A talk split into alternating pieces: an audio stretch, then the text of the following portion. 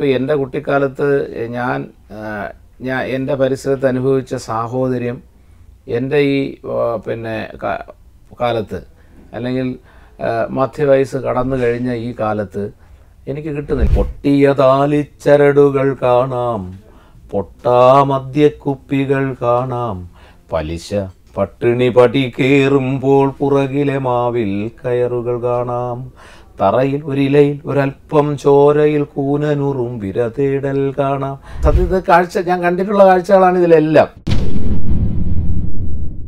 മങ്ങിയ കാഴ്ചകൾ കണ്ടുമെടുത്തു കണ്ണടകൾ വേണം എന്ന് മലയാളികളോട് പറഞ്ഞ മലയാളികളുടെ പ്രിയപ്പെട്ട കവി മുരുകൻ കാട്ടാക്കടയാണ് ഇന്ന് അതർ വ്യൂവിൽ അതിഥി. സ്വാഗതം സർ. ഞാൻ പറഞ്ഞു തുടങ്ങിയ പോലെ തന്നെ മങ്ങിയ കാഴ്ചകൾ കണ്ടുമെടുത്തു കണ്ണടകൾ വേണം എന്ന് കവി എഴുതിയത് കുറക്കാലം മുമ്പാണ്. നമ്മുടെ മുമ്പിൽ ഇന്ന് തെളിച്ചമുള്ള ഒരുപാട് കാഴ്ചകളുണ്ട്.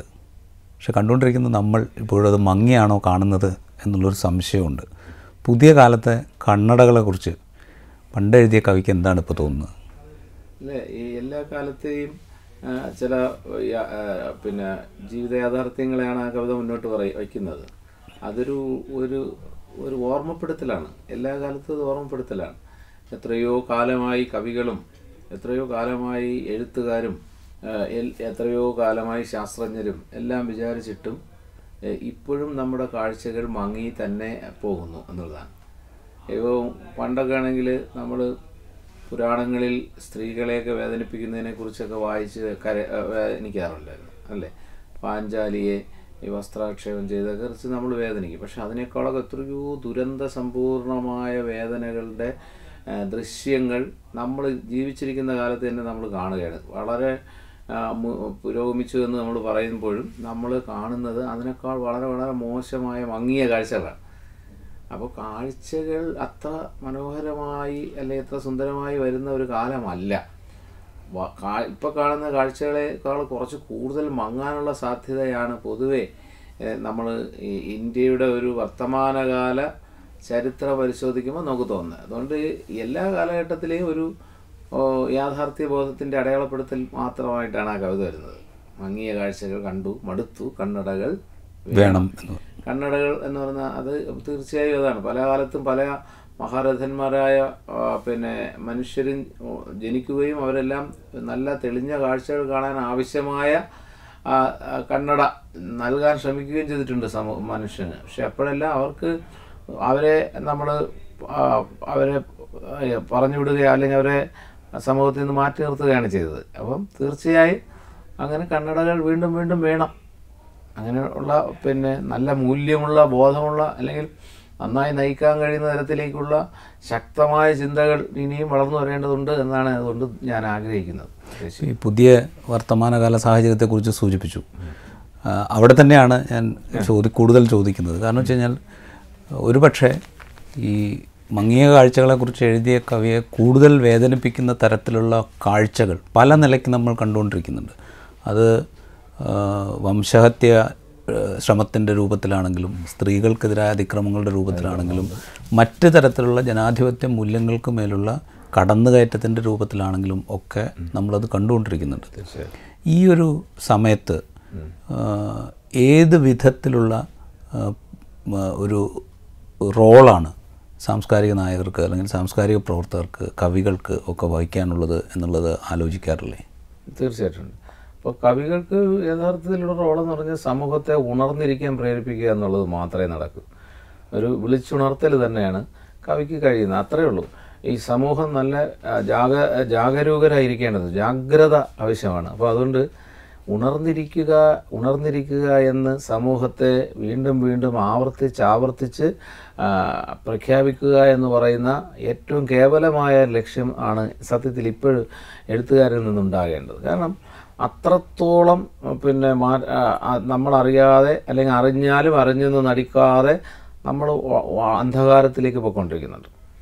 നമ്മളെന്ന് പറയുമ്പോൾ മൊത്തത്തിലൊരു മനുഷ്യരാശിക്ക് മൊത്തത്തിൽ ആ ഒരു പ്രശ്നം ഉദിക്കുന്നുണ്ട്. പക്ഷെ ഓരോ സമൂഹത്തിനും ഉണ്ടായിട്ടുള്ള വളർച്ചയുടെ ഏറ്റക്കുറച്ചിൽ അല്ലെങ്കിൽ തോതിനനുസരിച്ച് ഓരോ രാജ്യത്തും ഓരോ രീതിയിൽ അത് അനുഭവപ്പെടുകയാണ്.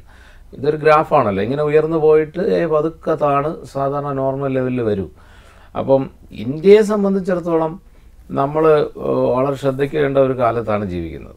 കാരണം നമ്മളിപ്പോൾ എന്റെ കുട്ടിക്കാലത്ത് ഞാൻ ഞാൻ എന്റെ പരിസരത്ത് അനുഭവിച്ച സാഹോദര്യം എന്റെ ഈ പിന്നെ കാലത്ത് അല്ലെങ്കിൽ മധ്യവയസ്സ് കടന്നു കഴിഞ്ഞ ഈ കാലത്ത് എനിക്ക് കിട്ടുന്നില്ല. എന്റെ സമൂഹത്തിൽ നിന്ന് കിട്ടുന്നില്ല. ആ ഒരു സാഹചര്യം കിട്ടുന്നില്ല. ഇനി നാളെ എന്റെ കുഞ്ഞുങ്ങൾക്ക് അത് തീരെ കിട്ടുമെന്ന് ഞാൻ പ്രതീക്ഷിക്കുന്നില്ല. കാരണം വെറുപ്പിന്റെ പിന്നെ ആശയങ്ങൾക്ക് കൂടുതൽ പ്രാധാന്യം കിട്ടുന്നതാണ്.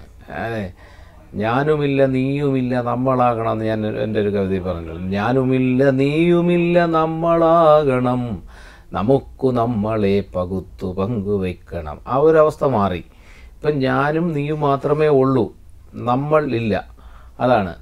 അത് ആയിരം ജാതികൾ ആയിരം ചേരികൾ അമ്പതിനായിരം നീയും ഞാനും എന്നൊരു കവിതയിൽ ഞാൻ പറഞ്ഞിട്ടുണ്ട് വേറെ കവിത നാത്തൂൻ പാട്ട് എന്ന് പറഞ്ഞാൽ നത്തൂനെ നത്തൂനെ നാം എങ്ങോട്ടോടണ് നത്തൂനെ?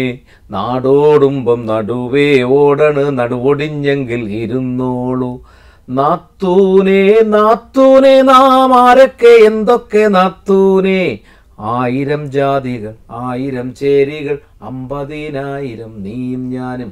അപ്പം നമ്മൾ ആയിരം ജാതികളായും ആയിരം ചേരികളായും അമ്പതിനായിരം നീയും ഞാനുമായും നിൽക്കുവാനാണ് ശ്രമിക്കുന്നത്. അല്ലാതെ നമ്മൾ ആയി നിൽക്കാനല്ല ശ്രമിക്കുന്നത്. അപ്പോൾ ആ ഒരു കാലഘട്ടത്തിൽ സമൂഹത്തെ ജാഗ്രതയുള്ളവരാക്കി സമൂഹത്തെ ഒരു ജാഗ്രതയുള്ള ഒന്നാക്കി മാറ്റുക എന്ന അടിസ്ഥാനപരമായ ലക്ഷ്യമാണ് എല്ലാ എഴുത്തുകാർക്കും വേണ്ടതെന്ന് വിചാരിക്കുന്ന ഒരാളാണ് ഞാൻ.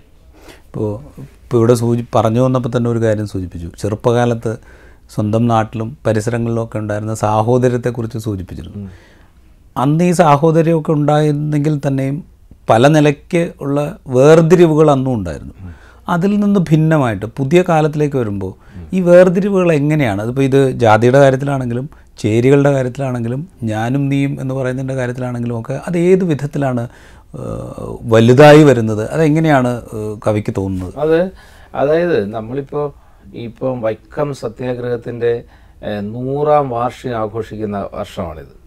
അപ്പം നൂറ് വർഷമേ ആയിട്ടുള്ളൂ മലയാളി സത്യത്തിൽ എല്ലാവർക്കും ക്ഷേത്രത്തിൽ കയറാനോ ക്ഷേത്രത്തിന്റെ പരിസരത്തുകൂടെ യാത്ര ചെയ്യാനോ എല്ലാവർക്കും ഒരേ ക്ലാസ്സിലിരുന്ന് പഠിക്കാനോ ഒക്കെ ഉള്ള ഒരു അവസരം വന്നിട്ട് നൂറ് വർഷത്തിനുള്ളിലേ ആയിട്ടുള്ളൂ. അപ്പോൾ ചരിത്രം എടുത്ത് പരിശോധിക്കുകയാണെങ്കിൽ നമ്മൾ വളരെ വളരെ വളരെ പിന്നിൽ നിൽക്കുകയായിരുന്നു സാംസ്കാരികമായി. അങ്ങനെ ഒരു ചരിത്ര പാരമ്പര്യമാണ് മലയാളിക്കുള്ളത് സവിശ് പൊതുവേ ഇന്ത്യക്കുള്ളത്. അപ്പം ആ അവസ്ഥയിൽ നിന്ന് നമ്മൾ മാറിയത് വളരെ പെട്ടെന്നല്ല ഒരുപാട് ത്യാഗസമ്പൂർണമായ യാത്രയിലൂടെയാണ്. അതിനെയാണ് നവോത്ഥാനം എന്ന് പറയുന്നത്.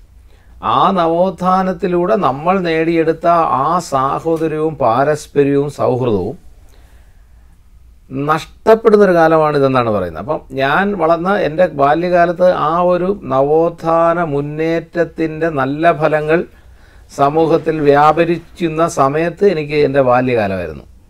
പക്ഷേ ഇപ്പോൾ അതേ നവോത്ഥാന മൂല്യങ്ങളെ പഴഞ്ചനായി കാണുകയും അതിനു മുമ്പുള്ള കാലമാണ് നല്ലത് എന്നതിലേക്ക് തിരിച്ചു പോവുകയും ചെയ്യുന്നു എന്നുള്ള അടുത്താണ്. അതാണ് ഞാൻ പറയാൻ കാരണം അങ്ങ് ഈ കാഴ്ച കണ്ടു മടുത്തു കണ്ടു വേണം അപ്പം മനുഷ്യൻ അടിസ്ഥാനപരമായി ഒരു ഒരു എന്ത് പറയുന്നൊരു ഒരു പ്രാകൃതരാണ് എന്നുള്ളതാണ്. അവർ ആ പ്രാകൃത ബോധത്തിലേക്ക് തിരിച്ചു പോകാനുള്ള പ്രവണത എപ്പോഴും നിലനിൽക്കും. പക്ഷേ സമൂഹം എത്രത്തോളം ജാഗരൂകരായിരിക്കുന്നോ അത്രത്തോളം അതല്ലാതെ മുന്നേ മുന്നിലെ മുകളിലേക്ക് ചിന്തിക്കുന്നേ ഉള്ളൂ. അപ്പം നമുക്കൊരു നല്ല ഭരണഘടന ഉണ്ടായി എന്നുള്ളത് കൊണ്ടാണ് നമ്മുടെ രാജ്യത്ത് ഈ പറയുന്ന മൃഗീയതയിലേക്ക് തിരിച്ചു പോകാതെ നമ്മുടെ രാജ്യം കുറച്ചുകൂടെ ശാസ്ത്രീയമായും കുറച്ചുകൂടെ പാരസ്പര്യവും സാഹോദര്യവും നാനാത്വവും അതിന്റെ നന്മയും എല്ലാം നിലനിർത്തിക്കൊണ്ട് മുന്നോട്ട് പോകുന്നതിന് നമുക്കൊരു ഭരണഘടന ഉണ്ടായി. പക്ഷേ അതെല്ലാം ദുർബലമാവുമ്പോൾ മനുഷ്യൻ അവന്റെ പ്രാകൃത ബോധങ്ങളിലേക്ക് തന്നെ തിരിച്ചു പോകും. തിരിച്ചു പോകും. അതാണ് നമ്മൾ മനസ്സിലേക്ക് മുമ്പ് ഉണ്ടാകുന്ന ഒരു വിഷമമുള്ള കാര്യം എന്നാണ് അപ്പോൾ അവൻ അവന്റെ അവന്റെ അങ്ങനെയുള്ള ബോധങ്ങൾ അത് അവന്റെ സർവൈവലിനെ അവന് എങ്ങനെ നിലനിർത്തണമെന്ന ഒരു തോന്നൽ ഉള്ളിന്റെ ഉള്ളിൽ അത് നിലനിർത്താൻ അവന് പറ്റുന്ന ഇടങ്ങളെ അവൻ കണ്ടെത്തി പിടിച്ച് അവൻ പഴയ അവസ്ഥകളിലേക്ക് തിരിച്ചു പോകും എന്നാണ്. അപ്പോൾ ചില രാഷ്ട്രങ്ങൾ അതിനെ അതിജീവിക്കുന്നുണ്ട്. മറ്റു ചില രാജ്യങ്ങൾ വീണ്ടും വീണ്ടും അതിലേക്ക് തന്നെ കടന്നു പോകുന്നു ഇപ്പോൾ ഇന്ത്യയിൽ തന്നെ നമ്മൾ നോക്കുകയാണെങ്കിൽ ആ ഒരു അവസ്ഥയാണല്ലോ അത് ധാരാളമായി വരുന്നത്. ആ ഒരു അവസ്ഥ തന്നെ വരുന്നു. നമ്മളെപ്പോഴെപ്പോഴും പറയുന്ന കാര്യങ്ങൾ തന്നെ. ഇപ്പോൾ കലയ്ക്കും സാഹിത്യത്തിനും എല്ലാത്തിലും അതിൽ അതിനകത്ത് ആ മാറ്റം വരുന്നുണ്ട്. അപ്പോൾ ആ മാറ്റം ആശാസ്യമല്ല. അതുകൊണ്ടാണ് ഞാൻ നേരത്തെ പറഞ്ഞത് എഴുതുന്നവർ എഴുതുന്നവർ എഴുതിക്കൊണ്ടേയിരിക്കുക ഉണർത്തിയിരുത്തുക എന്നുള്ളതാണ്. അപ്പം പിന്നെ അങ്ങനെ വരുന്ന എഴുതുന്നവരെ അതുകൊണ്ട് തന്നെ ഭരണകൂടങ്ങൾ ഫാസിസം പേടിക്കുകയും ചെയ്യുന്നുണ്ട്. അതാണ് കൊന്നുകളയുന്ന ആളുകളെ. അല്ലേ? ഭീഷണിപ്പെടുത്തുകയും കൊന്നുകളയും ഒക്കെ ചെയ്യുന്നതാണ് അങ്ങനെ ചെയ്യുന്നുണ്ട്. അപ്പോൾ തീർച്ചയായും വർത്തമാനകാല ജീവിതത്തെ കുറച്ചുകൂടെ നല്ലതായി നിലനിർത്തി അടുത്ത തലമുറയ്ക്ക് നൽകാനുള്ള ബാധ്യത എല്ലാവർക്കും ഉണ്ട്. അതിന് കൂടുതൽ മേൽക്കൈയുള്ള ഒരു വിഭാഗമാണ് എഴുത്തുകാർ. സർഗശേഷിയുള്ളവർ. എഴുത്തുകാർ മാത്രമല്ല അങ്ങനെയുള്ള എല്ലാ സർഗാത്മക പ്രവർത്തനങ്ങളെയും കൂർപ്പിച്ചു വയ്ക്കേണ്ടത് നമുക്ക് ഈ നമ്മുടെ ഈ ബഹുസ്വരത ഇന്ത്യയെ സംബന്ധിച്ച് സ്പെസിഫിക് ആയിട്ട് വരുമ്പോൾ നമ്മുടെ ഈ ബഹുസ്വരതയും നന്മയും സാഹോദര്യവും സ്നേഹവും നാളെയും മറ്റന്നാളും നിലനിർത്തുക എന്നുള്ളതായിരിക്കും. ഇത് പറയുമ്പോൾ നമ്മളിപ്പോൾ നേരത്തെ സംസാരിച്ച ഈ നവോത്ഥാന പ്രക്രിയ അതിന്റെ ഭാഗമായുണ്ടായ പാരസ്പര്യം സാഹോദര്യം ഇതൊക്കെ അനുഭവിച്ചു വളർന്നൊരു കുട്ടിക്കാലത്തെക്കുറിച്ച് സൂചിപ്പിച്ചു. ഇത് മുന്നോട്ട് കൊണ്ടുപോകുന്നതിൽ ഇത് വെറുതെ അങ്ങ് മുമ്പോട്ട് പോകല്ലോ. ഇതൊരു രാഷ്ട്രീയ പ്രക്രിയയുടെ ഭാഗമായി കൂടിയാണല്ലോ നമ്മളുടെ സൊസൈറ്റിയിൽ വേരൂന്നുകയും അത് ആളുകളിലേക്ക് എത്തുകയും അതിലേക്ക് ആളുകളെ ഉയർത്തിക്കൊണ്ടുവരികയൊക്കെ ചെയ്യുന്ന ഒരു രാഷ്ട്രീയ പ്രക്രിയയുടെ തുടർച്ചയിലാണ്. ഈ പുതിയ കാലത്ത് അത്തരമൊരു രാഷ്ട്രീയ പ്രക്രിയയെ തടഞ്ഞു നിർത്താൻ അല്ലെങ്കിൽ അതിനെ തടയാൻ പാകത്തിലേക്ക് സംഘപരിവാരം ശ്രമിച്ചുകൊണ്ടിരിക്കുന്നു. ഇന്ത്യൻ ഭരണകൂടം തന്നെയും ശ്രമിച്ചുകൊണ്ടിരിക്കുന്നു. അപ്പോൾ കുറെ കൂടെ ഊർജിതമായി ആ പ്രവർത്തനങ്ങളിലേക്ക് നമ്മളുടെ രാഷ്ട്രീയ സംവിധാനം കൂടി എത്തേണ്ടതുണ്ടെന്ന് തോന്നുന്നില്ലേ? അത് അത് അത് അത്രത്തോളം ഉണ്ടോ ഇപ്പോൾ നമ്മുടെ മലയാളികൾ അത്രത്തോളം ഇല്ലെന്നുള്ളതാണ്. കാരണം മതേതര വിദ്യാഭ്യാസ സംവിധാനം പിന്നെ പൊതുവായി ഇന്ത്യയിൽ വ്യാപകമായി നിലവിൽ വരാത്ത ഒരു സാഹചര്യത്തെയാണ് ചൂഷണം ചെയ്യപ്പെടുന്നത്. ഇപ്പോൾ കേരളത്തിൽ എന്തുകൊണ്ട് അത്തരം പ്രവർത്തനങ്ങൾക്ക് ശക്തി കിട്ടുന്നില്ല? ഈവൻ തമിഴ്നാട്ടിൽ എന്തുകൊണ്ട് കിട്ടുന്നില്ല? ഇന്ത്യയിൽ ഏറ്റവും വിദ്യാഭ്യാസപരമായി മുൻപന്തിയിൽ നിൽക്കുന്ന രണ്ട് സംസ്ഥാനങ്ങളാണ്.